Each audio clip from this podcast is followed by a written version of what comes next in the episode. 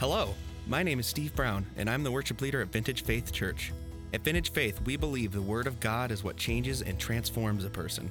We hope you enjoy the next 30 to 40 minute sermon of the Word of God being proclaimed and explained. Enjoy the message. We are reading from the book of Jeremiah, chapter 31, verses 31 to 34. Behold, the days are coming, declares the Lord, when I will make a new covenant with the house of Israel and the house of Judah, not like the covenant that I made with their fathers on the day when I took them by the hand to bring them out of the land of Egypt, my covenant that they broke, though I was their husband, declares the Lord. For this is the covenant that I will make with the house of Israel after those days, declares the Lord. I will put my law within them and I will write it on their hearts. And I will be their God, and they shall be my people. And no longer shall each one teach his neighbor and each his brother, saying, Know the Lord, for they shall all know me, from the least of them to the greatest, declares the Lord. For I will forgive their iniquity, and I will remember their sin no more. Good morning. A few announcements before we begin, you all have one of these uh, juice and wafer cups. Just a, a little technical um, advice. There is a piece of film right here that you're going to peel off when we do this at the end of the sermon, the wafers there, and then after that, the juice. If you grab it from the bottom, you're going to wonder where the wafer went and it's going to be between the two pieces of plastic. So um, I'm excited to, to do the Lord's Supper with, with you. Um, this morning, it's been six months, like we've been talking about. It's been too long. Um, so that, that's one announcement. We, we still need people, uh, volunteers to help cleaning the church. If it's something that you think you could do, uh, please see Lori McNaughton. Um, but we are still looking for volunteers for cleaning. Wednesday, September 30th, uh, I'm going to begin a, a, Bible study here at the church at 6:30. Um, 6:30 Wednesday nights, Bible study, prayer, and fellowship. So that's not this coming Wednesday, but the Wednesday after that. We'd love to see you if it's something that you'd be interested in doing. It's going to be focused, at least for the, the, the beginning, on um, biblical theology, which, if, if you're wondering what that is, the sermon today is going to be biblical theology. So it's basically just tracing one idea in the scriptures from the beginning all the way to the end. And there's a lot of that in the scriptures, and biblical theology opens them up in a, in a way that I think is very helpful to, to us in, in knowing and, and worshiping our God. Um, so the elders it, have been praying and thinking through hey, are we doing enough here um, for, for protecting people with COVID? And, and I know, like, people are all over the spectrum, anywhere from, hey, this is complete hoax to um, very, very scared. And so we, we've been thinking that through, we've been praying about it. I think we're going to be leaning towards possibly recommending masks in the uh, foyer area. All right, we haven't made that decision yet, but we, we are thinking through that, praying through that. Uh, we want to protect you and all of us. We, that's, I mean, we, we have to, to, to be thinking of that. We, we don't know. We're, I would imagine everyone in here believes different things about it, and there's different things in the news, and we, we, we just don't know, but we want to protect our people. So, I, again, I'm not saying that's happening, but that is most likely coming um, uh, here in, in the near future. Let's pray. Heavenly Father, we, we thank you that, that you have given us your word and you've given us a sign of the new covenant, which is communion, the Lord's Supper. You've commanded this, and it has so much meaning and, and so much, Lord, that we're not going to be able to unpack it here, but we pray for your spirit to just enlighten our hearts and our minds to, to give us an understanding of what is happening and why it's happening and who you are so we can love you more, Lord. Help us to worship through your word. We pray this in Jesus' name. Amen. So in 2001, Amy and I stood before a pastor in a church and we said wedding vows to each other and we, we were married. And many of you have, have, have done that as well. And, and we said things like, hey, I'll, I'll be with you no matter what, no matter what happens. I'll be with you through sickness, through health, through good times, through bad times, through pain, loss, hardship, through arguments through weeks or days where you wake up and you're like annoyed at, the, the at, at your spouse and you don't even know why. We, we said these vows. And marriage is a covenant, a marriage covenant. There's a reason why God requires marriage between a man and a woman because kids need that. In, in, a, in a family, they need to know mom and dad aren't going anywhere. And we unfortunately live in a, in a broken world, and many marriages, and many marriages in this room have, have dissolved. And God has grace for your kids and grace for you in that. Don't mishear me. But God has designed marriage for the flourishing of the family, and the marriage is a covenant. Tom Schreiner says this about covenants. He says, Covenant is one of the most important words in the Bible since it introduces one of the central theological themes in Scripture. Covenant is a relationship that sets it apart from a contract. Contracts also contain promises and obligations, but they are impersonal and non relational. Covenants stand apart from contracts because the promises are made in relational context. We're not surprised to learn then that marriage in the scriptures is described as a covenant. In marriage, a husband and a wife choose to enter a covenant relationship, and they make binding promises to each other, pledging lifelong loyalty and faithfulness. Covenant is how God relates to his people. Covenant. It's not how he relates to all people, it's how God relates to his children through covenants. We're going we're to trace some of this throughout the scripture today. Uh, to give you an example, my marriage covenant is only with Amy. It's not with any other woman. I, the things that I vowed to her, and I'll be there through thick and thin. That has n- there's no other relationship with a woman that I have that with. And God has covenants with his people, not those who have rejected him. The covenants are with his people.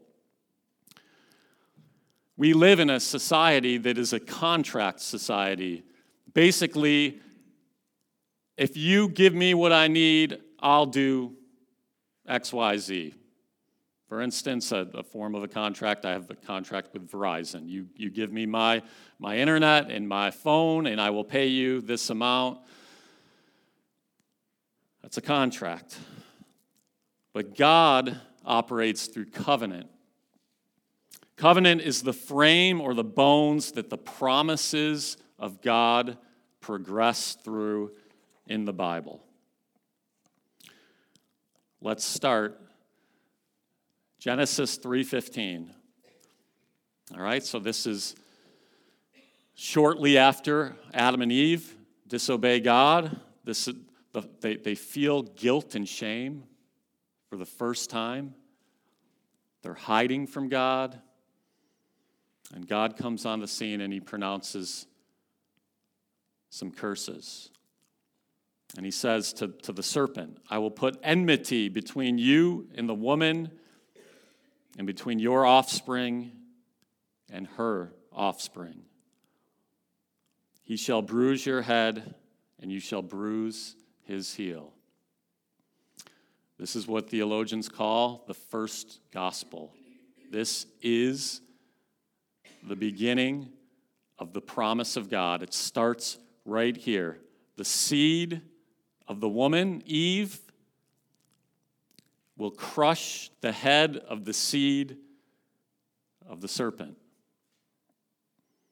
This theme is going to, when we get into Genesis and start going through Genesis, you're going to see this theme. it, it is everywhere in Scripture, it's all built upon this. Uh, Guy Waters says this the multiple covenants that God makes with sinners across redemptive his, history are really administrations of this one gracious covenant introduced to Adam and Eve in Genesis 3:15. All hell, literally hell has broke loose, death has entered the scene and God comes on and says, "I will fix this." With a seed, an offspring, a person The seed of the woman is coming to undo all that the serpent has done. And the seed of the woman and the seeds of the serpent, they're the seeds of both. There's, there's war. And this is when you read the Bible and you see Israel, God's people, and all the nations around them. What do they want to do to Israel? They want to wipe them off the face of the earth. They want them dead, they want them gone. This is the battle between the seeds. What is going on with the church throughout history? The church is persecuted. Why is the church persecuted? The seeds of the serpent want the seeds of Eve wiped off the face of the earth. This is the story of the Bible, it's part of the grand narrative of the Bible. This is what Jesus meant when he said to the Pharisees who were rejecting him, and he said, Your father is the devil. He was calling them seeds of the serpent. But the seed of the woman is, is something that just progresses all throughout the covenants. And we're going to look at the new covenant at the end and take communion and see how it all just culminates in the, in the new covenant. But early on in scripture, Genesis 4:25, Adam and Eve, Adam knew his wife again and she bore a son, and this is after Cain murders Abel. She bore a son and called his name Seth, for she said, God has appointed for me another offspring, seed. Here it is, instead of Abel, for Cain killed him. So, what is Eve looking for? The one, the one to come. Is, the, is, is Abel him? Maybe. Cain kills Abel. Cain is, is cast off. Now it's like, is, is Seth? Is Seth the one, the one that will reverse this curse? And we go on. Lamech, the father of Noah. So the story progresses in Genesis. When Lamech had lived 182 years, he fathered a son and called his name Noah, saying, Out of the ground that the Lord has cursed, this one shall bring us relief from our work and from the painful toil of our hands.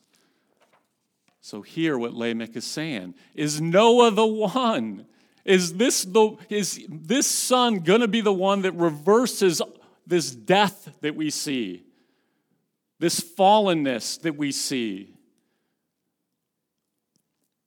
Because they're holding on to the promise. They're holding on to that promise that was given to Adam and Eve. The story continues to progress. Now we have Abraham. Abraham is called out of, out of an idolatrous land, and God calls him and, and establishes a covenant with Abraham. And he says, I will establish my covenant between me and you. And here's our word again and your offspring, your seed after you throughout their generations for an everlasting covenant to be God to you and to your offspring after you. So, Abraham, God is saying, okay, the seed is going to come from you. The seed goes through Seth to Noah to Abraham. And there's other places in Scripture where God says, I'm going to bless the whole world through you. All the nations are going to be blessed through your seed, through your offspring. By the end of the book of Genesis, Abraham, his family, his, his son Isaac, his son Jacob, who was renamed Israel, they end up in Egypt. The beginning of Exodus starts like this These are the names of the sons of Israel who came to Egypt with Jacob, each with his household Reuben, Simeon, Levi, and Judah. Issachar, Zebulun, and Benjamin, Dan and Naphtali, Gad, and Asher. All the descendants of Jacob were 70 persons. Joseph was already in Egypt. Then Joseph died, and all his brothers, and all that generation. But the people of Israel were fruitful and increased greatly. They multiplied and grew exceedingly strong, so that the land was filled with them. So, this family Abraham's family, 70 people, they go into Egypt. And then when we turn the page from the last page of Genesis to Exodus, we find out that they're a million strong. They, they multiplied. The language here fruitful, multiplied, filled. Doesn't that sound like other scripture somewhere else? Genesis. This is intentional. Moses wrote Exodus, Moses wrote Genesis. He is writing these words to say they were faithful to God's word. They multiplied, they filled the land. The story continues to go on. They're in Egypt. A new Pharaoh comes and says, These people are so numerous, they are a problem. We've got to do something with them, so they oppressed them. They made them slaves. They put them to forced labor. They basically said, These bricks that you guys are making, that we're having you make, and all this straw that we're providing you to make these bricks, and you've got a quota to hit, we're going to take the straw away. Go find your own straw and make the same amount of bricks. They were oppressed, they were put to, to hard labor.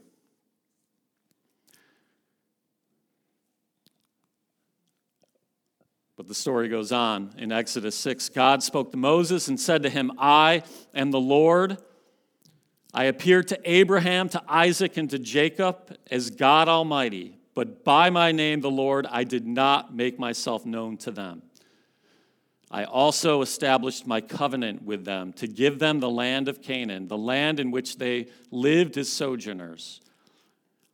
Moreover, I have heard the groaning of the people of Israel, whom the Egyptians hold as slaves, and I had remembered my covenant.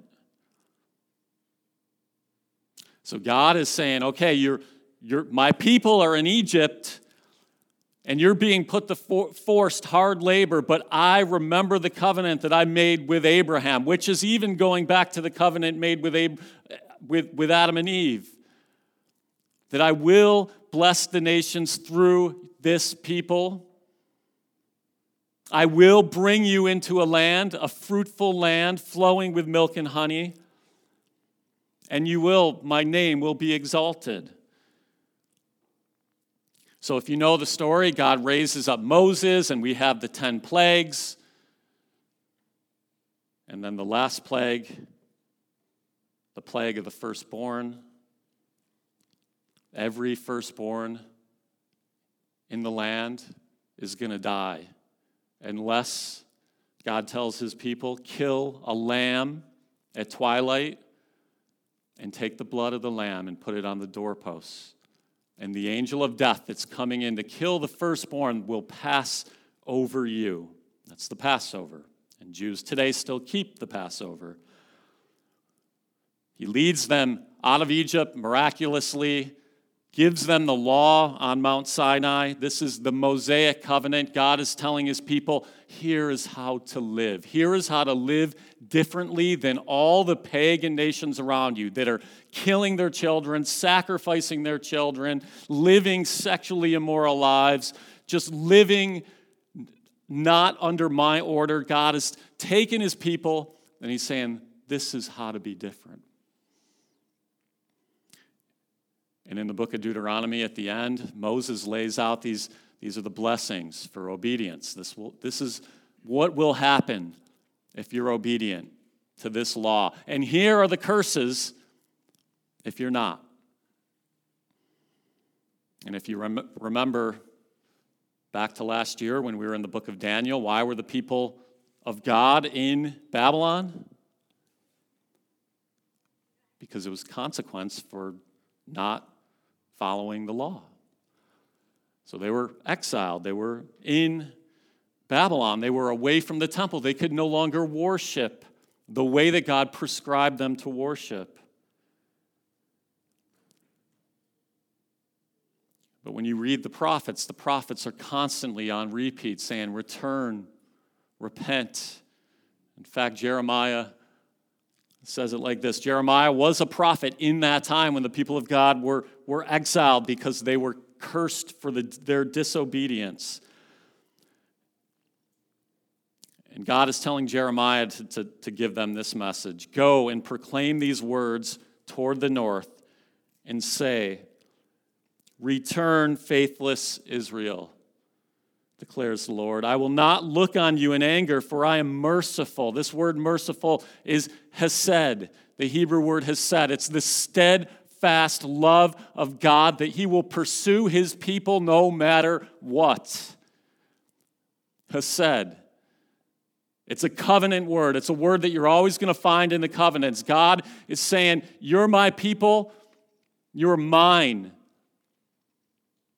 I am jealous for you. I want you. I want you to worship me, not because I need worship, because that's the best thing for you. For I am merciful, declares the Lord. I will not be angry forever. But get what he's saying here. This is key. Only acknowledge your guilt, that you rebelled against the Lord your God and scattered your favors among foreigners under every green tree, and that you have not obeyed my voice, declares the Lord.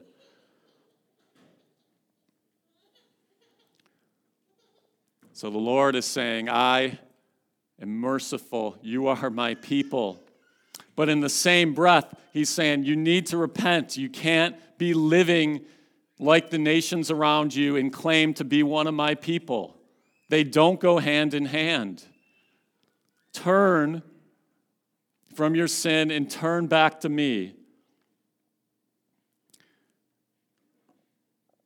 I've been doing some reading lately on spiritual renewal. And it's, uh, it's basically just going through revival. How does revival happen, and how has it happened in the Bible? How has it happened in the church? And one of the things the author is laying out is renewal always happens in, with God's people with three things. And, and he's going into the book of Nehemiah, the book of Ezra, Josiah in the temple, the, in Acts, in the history, in the Reformation, with, in, in, in the 1800s and the 1700s. The acknowledgement of God's holiness, the acknowledgement of the sin of man. I said three things, those are the two things, at least the two things I can think of right now. But the acknowledgement of God's holiness and our sin. And that's something within Christian circles that a lot of Christians are just saying, I don't want to hear about that. Tell me that I'm amazing. Tell me how much potential I have here. The problem with that is we all, in our minds and our hearts, can attest to the sin and the, the insecurities and, and the messiness in all of our hearts. And when we go to God and say, I am sinful, I am a mess, He cleanses us. That's real freedom, that's real blessing in that. So God is calling his people to repent. But this promise is continuing to work its way through the Bible. And it's unfolding in a progressive way, the, the promise of the seed. And it, it gets to this point in 2 Samuel where, again, we have, we have the promise in Genesis a seed is coming to crush the head of the serpent. And then we, we go to Abraham and we see that, well, that seed somehow is going to bless the nations. It's not only going to be for Israel, this is going to bless the nations. And then we get to 2 Samuel and we see another unfolding of what this seed will be. When your days are fulfilled and you lie down with your fathers, this is God talking to David. I will raise up your offspring after you. There's our word again offspring, who shall come from your body. So remember, Jesus, when you see all those genealogies in the Bible, if you read Matthew, Jesus is going to be connected the son of Abraham, the son of David, the Christ. Right? Jesus is in David's line. So he says here, I will raise up your offspring after you, who shall come from your body. And I will establish his kingdom. He shall build a house for my name, and I will establish the throne of his kingdom forever. This isn't a temporary king. Israel had many temporary kings. They would die. They would all die. Some would serve the Lord, some would not. They all died. This promise now is saying this seed that is coming he is going to be a king and he is going to sit on a throne forever.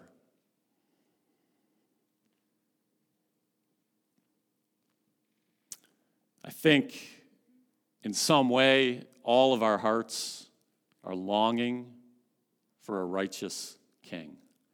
We don't have this, we don't have kings in, in America and it can kind of be foreign to us, but when, when you look at elections and politics and, and leadership and where you work and your bosses, we all want somebody leading us that is wise, just, loving, tender, strong. Christ. Amen. That's Christ. David is a type of this king, but David died, David failed. Christ is the king.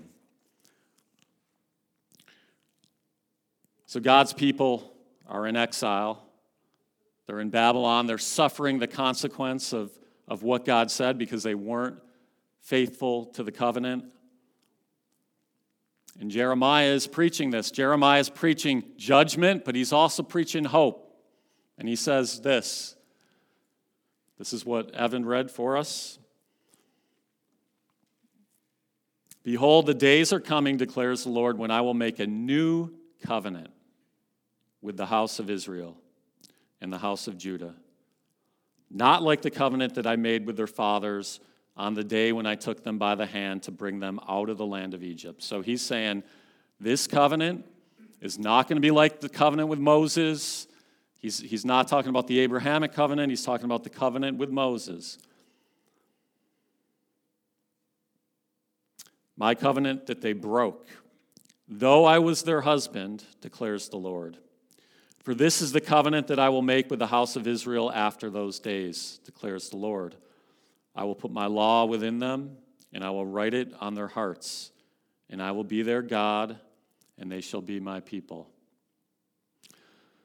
So, what Jeremiah is referring to here is the indwelling of the Holy Spirit, which happened at Pentecost, that all who believe, our hearts are regenerated. They're, they're turned from hard hearts and hating God to loving God. This is something that God does, it's nothing that we do. And this is Jeremiah referring to this. There's other places in the Bible where Ezekiel prophesies that, hey, a day is coming where that heart of stone is coming out I'm going to put a heart of flesh in there. The entire story of the Bible and the covenants is progressing towards Christ. And I would say beware if you're listening and hearing and learning from anybody who is saying it's not about Jesus. I've told this story before. We had a, a young kid come in this church um, six months ago, maybe. I can't exactly remember. He came in, he listened to my sermon as I was preaching, and afterwards I went out in the lobby. He beelined for me and immediately said, Everything you just said was wrong. And again, I, I know I do, I'm not um, infallible, and there are going to be some days I say things that are wrong, but my thought was, Everything? really? I mean, I've had bad days, but man, something should have been right. But after I talked to him and, and, and realized where he was coming from, it was because I was connecting the Bible to Christ, and he was saying Christ is not God.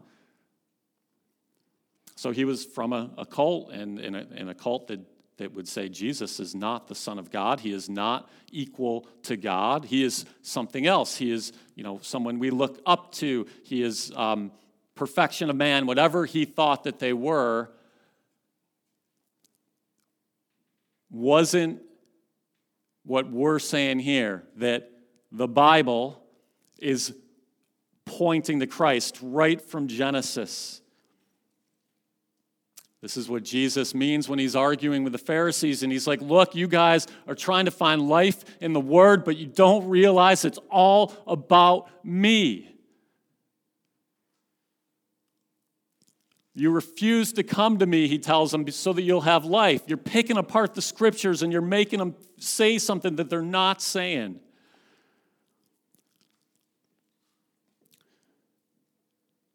The entire Bible, the thrust of it is pointing to Jesus. He is the true Passover lamb who leads his people out of bondage from sin in the book of John, John the Baptist, when he sees Jesus, he says, The next day he saw Jesus coming towards him and said, Behold, the Lamb of God who takes away the sin of the world. So, right away, John the Baptist sees Christ and he says, That is what the Passover is all about, right there. Him, the Son of God, he is coming to take away the sin of, of the world. The Passover was pointing to, to him, pointing to Christ. Paul says Jesus is the true offspring of Abraham. Says, Now the promises were made to Abraham and to his offspring. Again, there's our word. It does not say, and to offsprings, referring to many, but referring to one, and to your offspring, who is Christ. God will bless the world through Abraham's offspring, Jesus. He will bless the world through Jesus.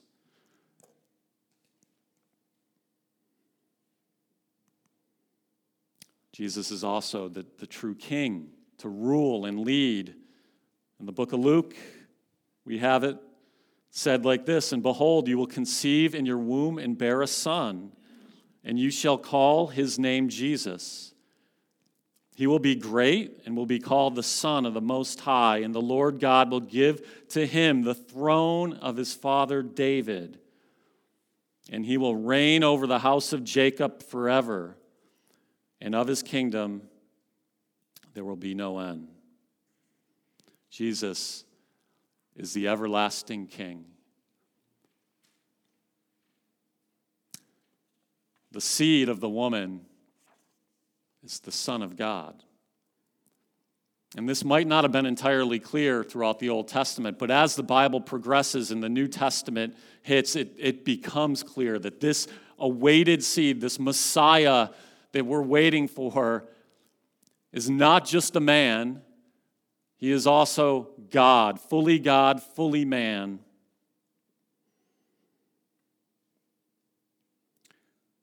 And when we look to the new covenant,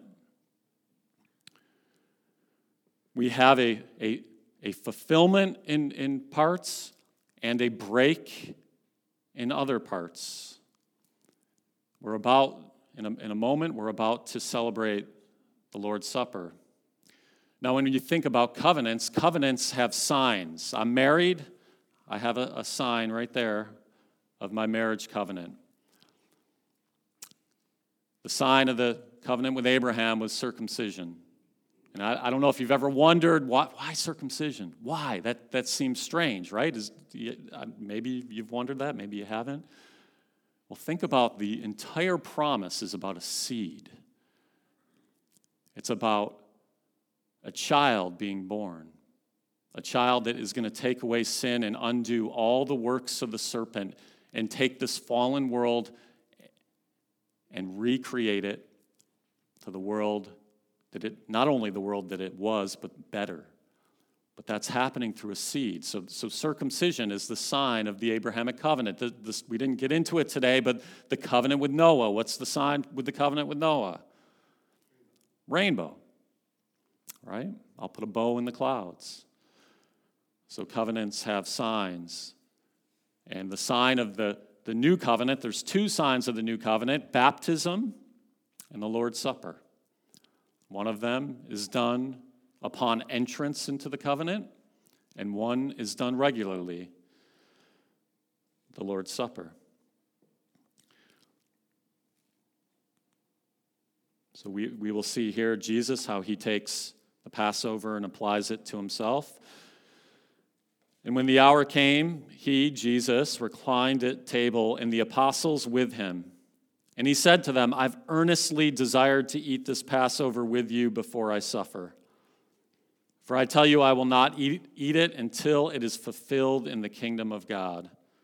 So stop right there for a moment. There will be eating and feasting in the kingdom to come. That's a beautiful thing to think through. The new heavens and the new earth. We're not some floating around on a cloud spirit. We will be physical, and there will be feasting.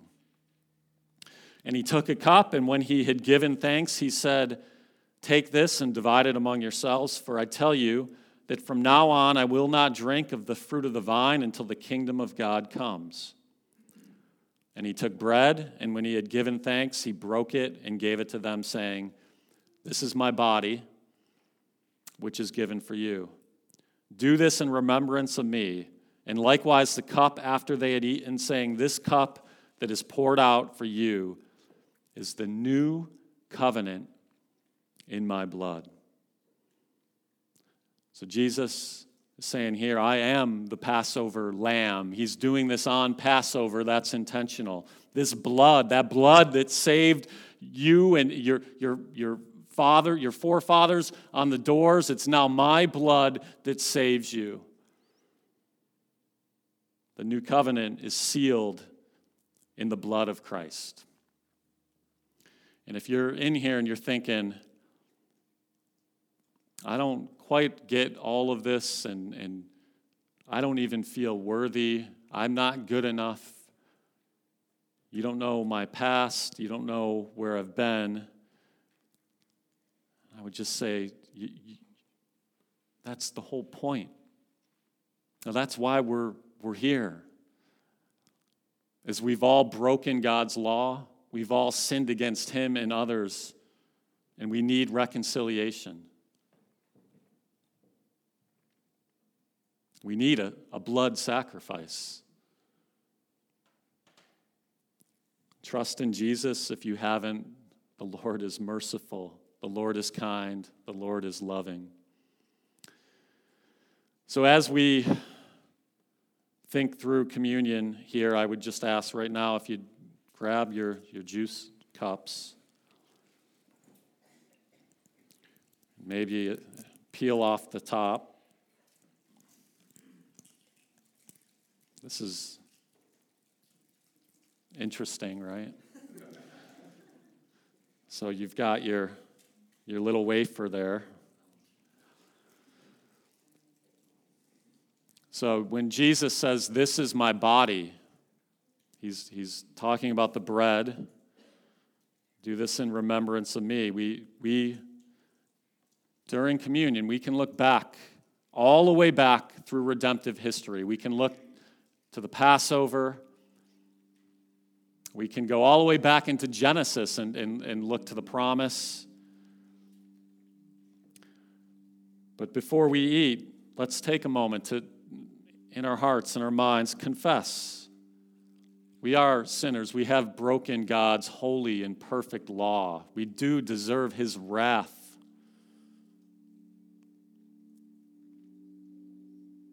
But Jesus' body was broken for us, and he took that. So let's eat together.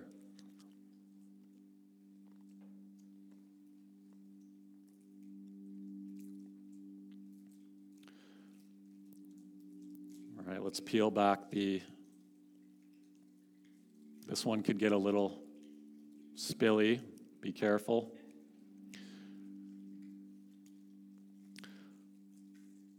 But not only are we looking back, we're also looking forward. Paul says when, when about the Lord's Supper, he says every time we do this, we're proclaiming the Lord's death until he comes. So there's an element of the Lord's Supper that is looking forward to the marriage supper of the Lamb, the, the, the feast that we will have in the kingdom, the feast that Jesus is talking about in this passage. The feast with Abraham, Isaac, and Jacob, the feast of God's people, and oh, what a feast it will be. And he spilled his blood so we could have that. Let's drink.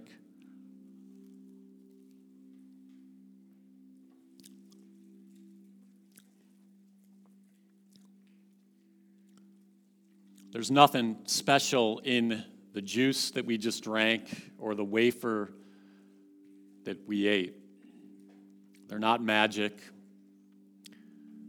But Jesus has commanded the Lord's Supper as a means of grace, a means to commune with Him, to get closer to Him as a body. And through faith, we grab a hold of that. And that's what's happening now as a body. Our faith in, in Christ, we're eating and drinking because He commanded it. And somehow, we're getting closer to Christ, not because there's anything special in this, but because Christ has commanded His people to do it as a way for us to get closer and commune with Him. Let's pray. Lord Jesus, we thank you for the new covenant God, help us to see what Jesus said of himself that all scripture is, is pointing to him. God, we want to worship you. Our hearts were made to worship you. And so often we worship other things, things you've made instead of you. Lord, as we sing this last song together as a body of believers, just we pray that your spirit will sweetly touch us. We thank you for the Lord's Supper. We thank you that you've given us a physical, tangible means to, to smell and taste that reminds us of the, the covenant that you've made with us. We pray this in your name. Amen. Thank you for listening to the Vintage Faith Podcast. At Vintage Faith, our vision is to help people who are far from God to become totally devoted followers of Jesus. We pray that this podcast brought you closer to God. For more information, check us out at vintagefaithcicero.com.